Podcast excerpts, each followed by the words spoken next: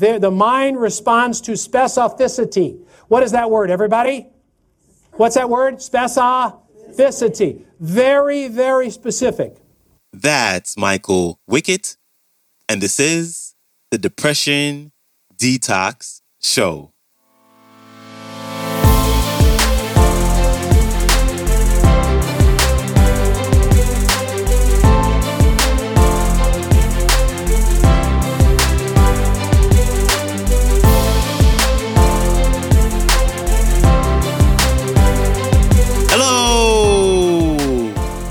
Welcome back to the Depression Detox Show, where we share ideas and stories to help you live a happier life.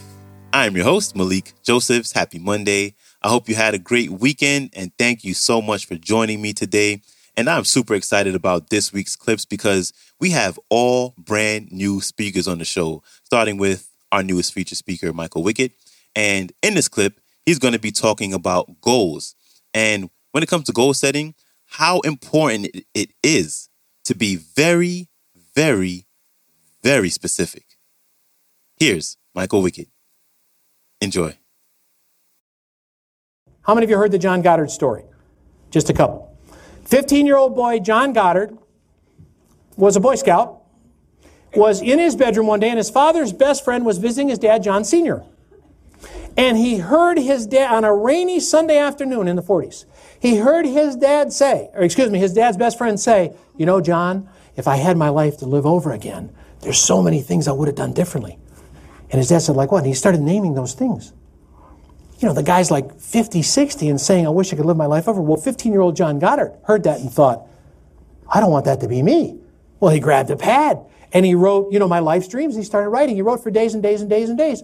And 15 year old John Goddard came up with 127 life goals visit every country in the world, run a five minute mile, do 100 push ups, climb 14 major mountains in the world, beginning with Everest, explore 22 major rivers, light a match with a 22, milk a rattlesnake, read the, every word in the Bible, teach, uh, teach a class on the Bible, be happily married, raise kids. 127 goals all over the map. Learn three languages. And 27 years later, at the age of 42, John Goddard had accomplished 108 of the 127 goals he wrote down. He was on the cover of Life magazine, I believe it was 1972, and the feature story, the cover said, One man's life of no regrets. John Goddard never had a midlife crisis. How many of you know someone, not yourself, but how many of you know someone who's having a midlife crisis? They don't have any goals. They don't have any motive. They don't have a reason to get out of bed in the morning. And people cannot create that for us. Your spouse can't create that for you. Your parents, your boss, people can't create that. To this day, I believe he's accomplished 118 of the 127 he wrote down. Visited the Great Wall of China, rafted all, he explored 22 major rivers. He became the first person to kayak 4,000 miles the length of the Nile River. His best friend was killed in a hailstorm. And they had to battle animals. I mean, who would kayak the length of the Nile? But, but, but he did. These sandstorms and wild bees and ants and. Oh gosh! But he did, and he, and he wrote a book. You know, kayaks kayaks down the Nile, and he was became famous, and he has spoken all over the world at adventure clubs and things. But I heard that at church, and I went home and sat on a, on a, on a Naugahyde couch. I was renting one room, 1977, and I wrote my, li- my life goals, and I started writing. Now, Jack Boland, who was teaching the session, said, forget how, forget how, just dream big, get in that space, write down what you want to have, do, become, or experience. I wrote 58 goals. I looked at those goals and I thought, now how am I ever going to? And then his words came back to me. And he said, just keep looking at the list and follow your intuition and take action when appropriate. And guess what? By the early 90s, which was maybe 14 years later, I had all but four. Astonishing. Astonishing. And when I went back to visit Sister Rose Dolores, she said I didn't get any smarter. I said, Sister, thank you so much. I appreciate it. She said, But Michael, you're a dear boy. You were a good altar boy. Oh, thank you, sister. I appreciate that. it wasn't about being smarter. IQ is overrated. IQ is overrated. It's EQ. Because everything in life is energy, not IQ. They know that now.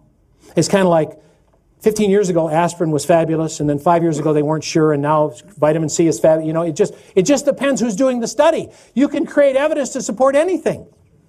Yes. So I wrote those things down. Mio never accomplished anything. And now I have three left out of the 58. But I wrote a new life goal sheet in 1992. So what I want to say to you is, you don't want to look at your circumstances and say, that's me. That's what I can do. Because you're stuck with that. You with me? If your history and relationships has been unsuccessful, you, you could say, well, you know, I just, I don't trust men, I don't trust women. You're stuck with it. That's your reality. You don't want to do that. You don't want to give up the ability to dream and think big. Now, you might want to take action and learn and improve. For example, if you're not making enough sales, you need to learn how to sell. You may need a coach. See, wherever there's pain, there's opportunity.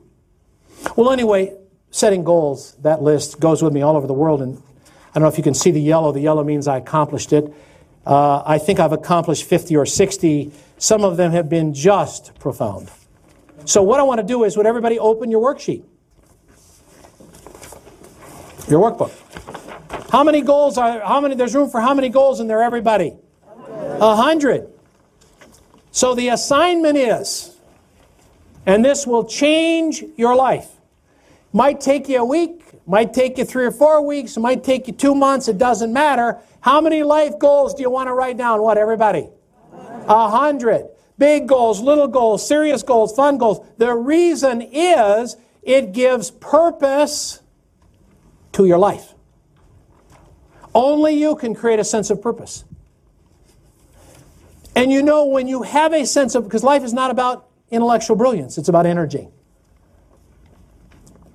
It doesn't matter how much you earn or where you get to if it's fulfilling for you. But you want to live life on purpose, your purpose. That list has brought miracles into my life, and I don't use that term very often, but it's brought incredible things and breakthroughs into my life. That list I wrote in 1992. Because I was completely unrealistic. If Sister Rose Dolores had seen that list, she would have fainted. No, I'm serious. I wrote down things that have never been done in the speaking business. Still working on some of them. But it's so profoundly powerful to do that. Now, I want you to think of your business and what you want more than anything else in the world, and I want you to quantify it and write it number one. Now, how much would you love to earn, even though you may not know how you're going to be able to do it? Even though you may not know what will happen with the market, how much would you love to earn maybe in the next two, three, five years? Or invest, write it down. Forget how, forget how, forget how, forget how. What is something wonderful you want to do with your business? And if, if earnings is not the best criteria, then you write down what is. Very specific. More money is not specific. More sales is not specific. Very specific. 30 deals this year as a realtor, salesperson. You know, 80,000 income, 150,000 income, whatever it is. The, the mind responds to specificity. What is that word, everybody? What's that word? Specificity. Very, very specific. Everybody in the world wants a better marriage. What does that mean? a weekly date so we'll communicate. Dr. Robert Schuller had a Monday date with his wife for 50 years, and that's where they talked and ironed things out and expressed their love for each other. And, you know, I'm just giving an example. So, so what I'm saying is to be very, very, very clear. Big thanks to Michael Wickett for stopping by. If you want to watch the entire talk, you can go to YouTube. Just search for Michael Wickett, Keys to a Better Life, and I'll have the link in the show description for you. And lastly, before you go, when you get a chance, please follow the show on Spotify podcast, share it, or follow the show on your favorite podcast player. And that's a wrap for me. I hope you have a wonderful day, and I will see you back here Wednesday. So, until then, stay strong. Later.